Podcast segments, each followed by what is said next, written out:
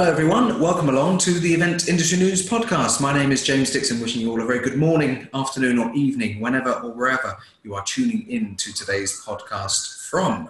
Um, on today's episode, um, we welcome Jenna Carter. Jenna is the head of marketing for Lime Venue Portfolio and the marketing chair for Industry Association, the HBAA. Jenna, thank you very much for joining the podcast today.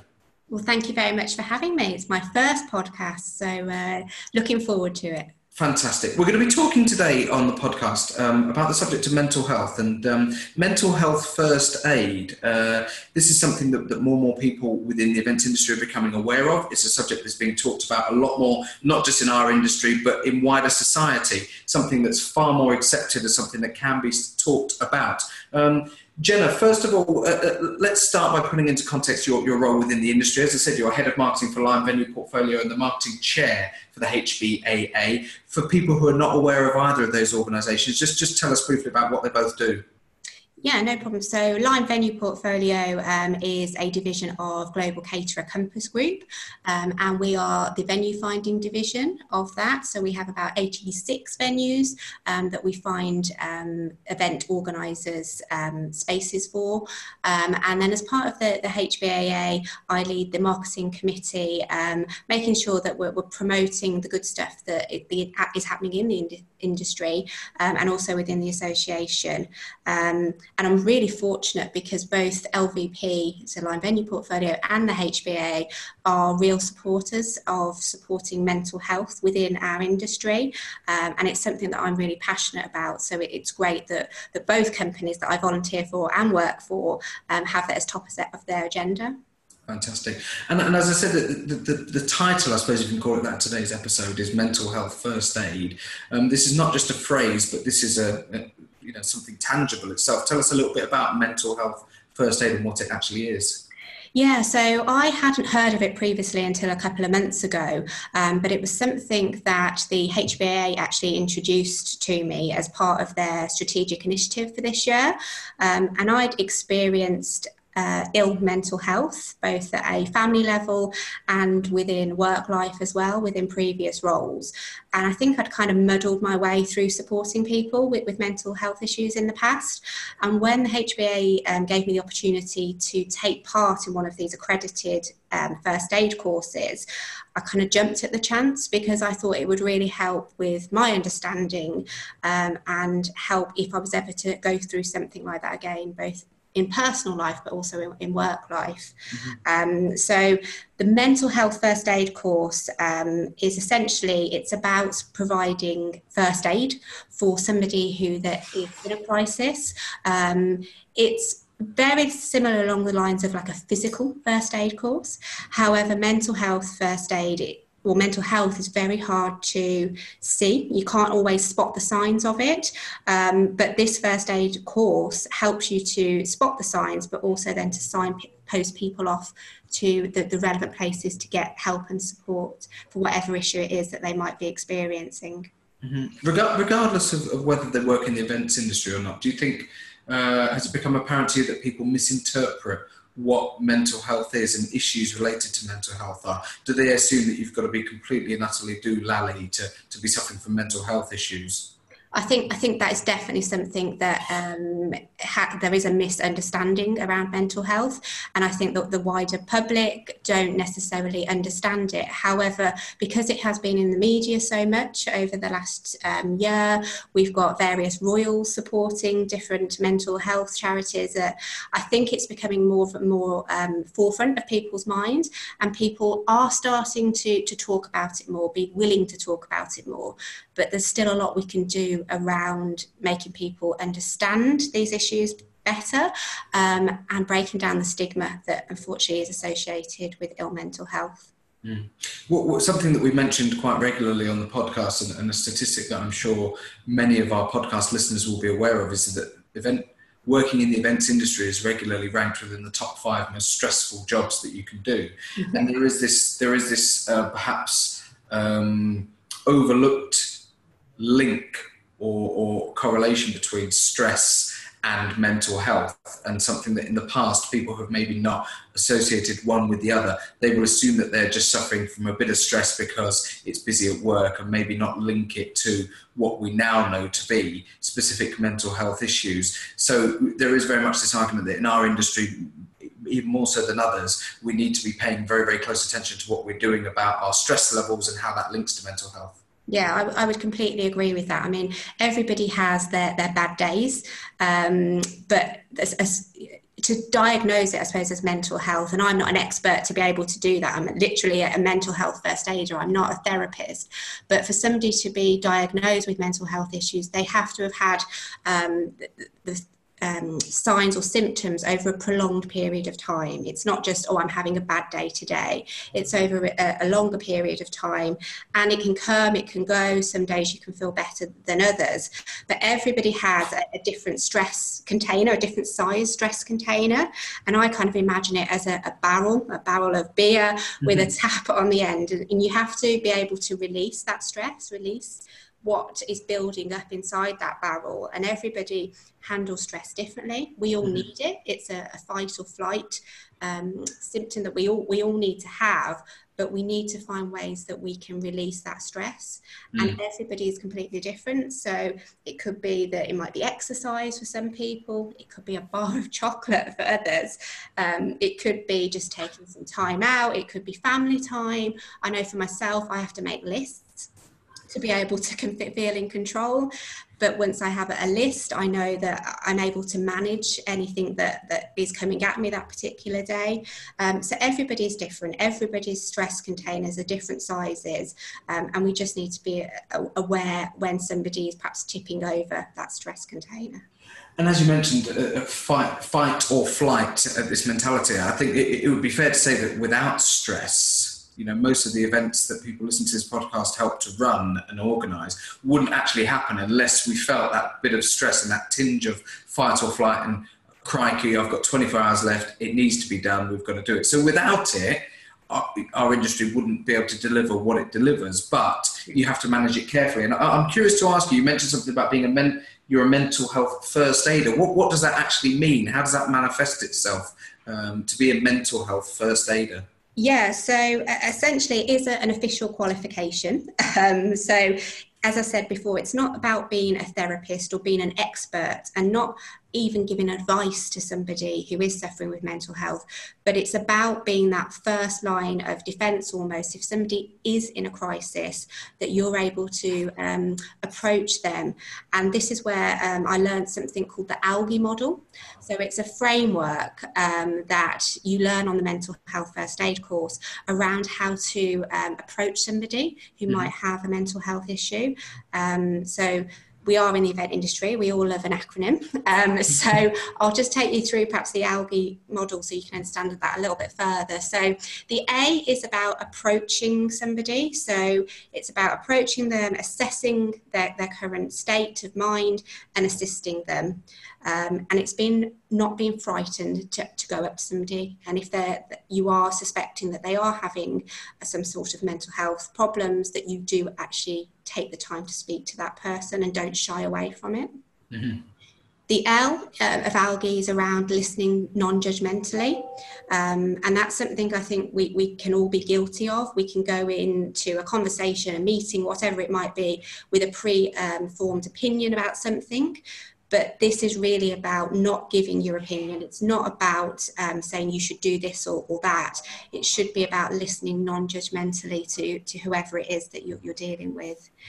The G is around giving reassurance. So, one in four people suffer with mental health issues um, in any given year.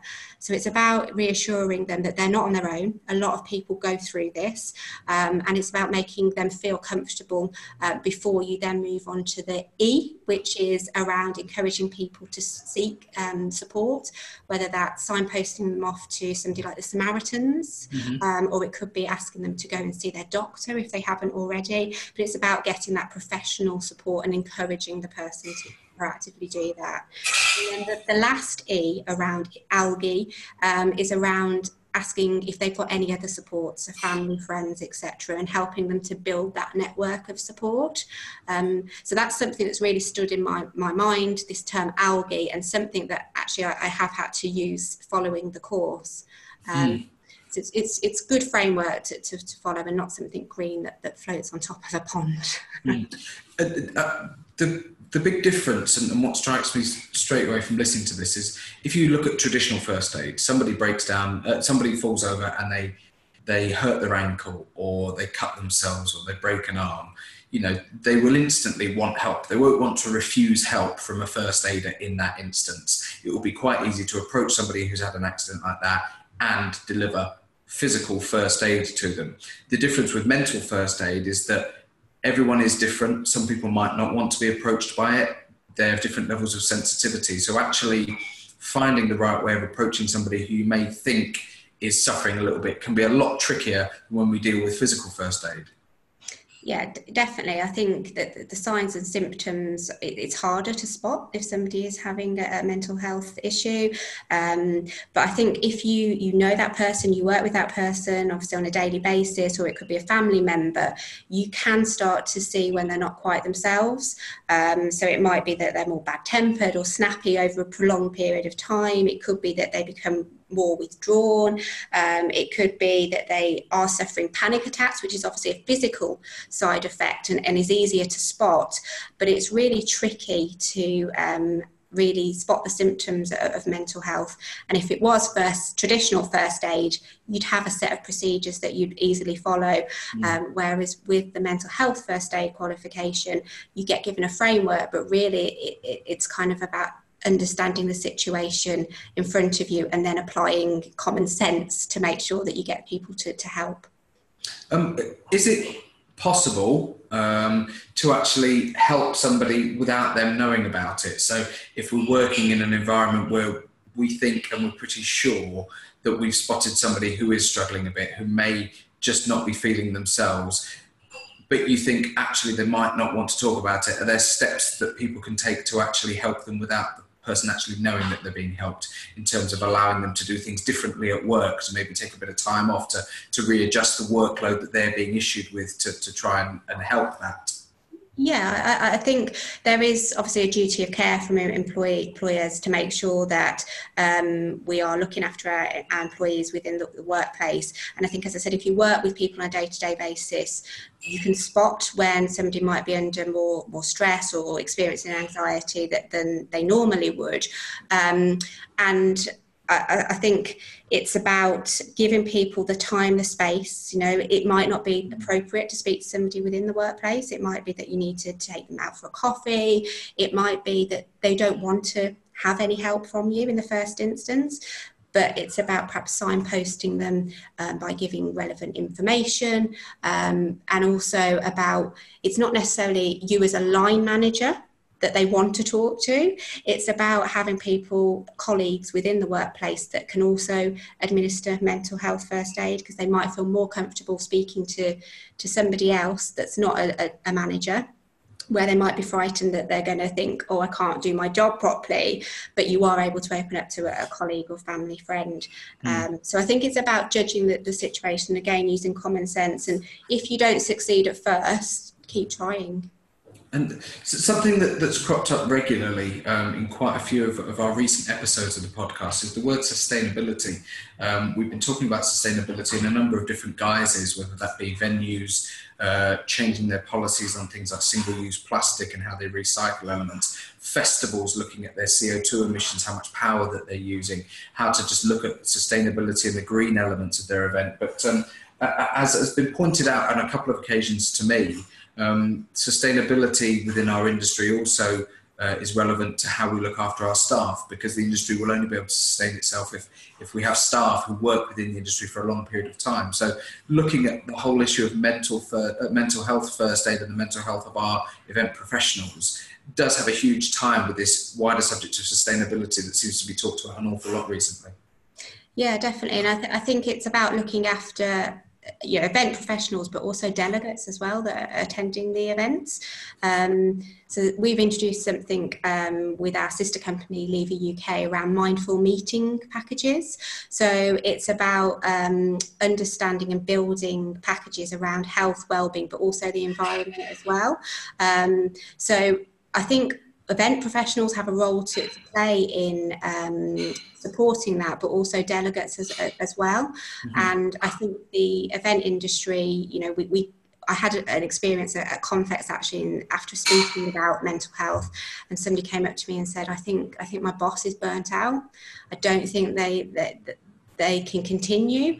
And for somebody to come up to me and say that after hearing what I'd said about mm. mental health was was just amazing. And I think that we are in danger of that within our industry of, of burnouts, um, but it, it's about getting to people before that happens. Sure. Have we? Um, uh, we perhaps haven't reached the stage yet, but do you envisage a time where, in the same way that events have to have a registered first aider on site, um, whether that be for licensing restrictions or from a, a, health and safety perspective, you know, we're very, very used to having physical first aiders available and qualified on site. Do you think there will come a point in the future where companies, organisations, events actually are required to have somebody who is a mental health first aider as well as a, a more traditional first aider? I think that would be absolutely amazing if we if we could get to that. Um, obviously, as an ambassador for, for supporting mental health, I'm really trying to encourage as many event professionals as possible to, to attend one of the mental health first aid courses. Um, and it would be great for our industry to, to have that, that kind of presence at a show. Um, and as I said, it's about looking after our event professionals, but also the delegates as well that are attending. Sure. If people want to find out more about mental health first aid, are, there, are there websites, are there places that they can go where they can find out about the training courses and find out a little bit more about what, what it actually entails? Yeah, so they're actually administered by Mental Health um, First Aid England, um, which um, so that is where the accreditation comes from. But on the HBA website, there's details of how to book on to um, the, the courses, and they're open to everybody. They don't have to be a HBA member. Anybody from across the event industry can join. Fantastic. Um, it's been great having you on the podcast today to talk about this. As I said at the very beginning, this is a subject that not just in the events industry, but in, in, in wider society is being talked about an awful lot more. People are paying more attention to it. People are becoming more uh, open about talking about any issues that they may have had. And um, I think not just as an industry, but as a society, clearly there's a drive to, to address the issue and to, by the sounds of things, with this particular course, actually give people a qualification and some training to be able to spot and help others, which is a, a fantastic initiative. Jenna Carter, thanks very much for joining the podcast today. Thank you. If you're uh, listening to the audio only version of this podcast, hop over to eventindustrynews.com where you'll be able to watch a video version and see all of our previous other podcasts, as well as searching through the eventindustrynews.com website at some of the features and latest news that's been published on there. If you are watching the video of today's podcast, hop over to, our, to your favorite podcast platform um, and download the audio only versions to listen to and from your commute to work. But uh, for today's episode, that's uh, all we've got time for. Thanks very much again to Jenna Carter. Jenna is the head of marketing for Lime Venue Portfolio and marketing chair for Industry Association, the HBAA. And we'll see you again on the next edition of the podcast. Thanks very much and goodbye.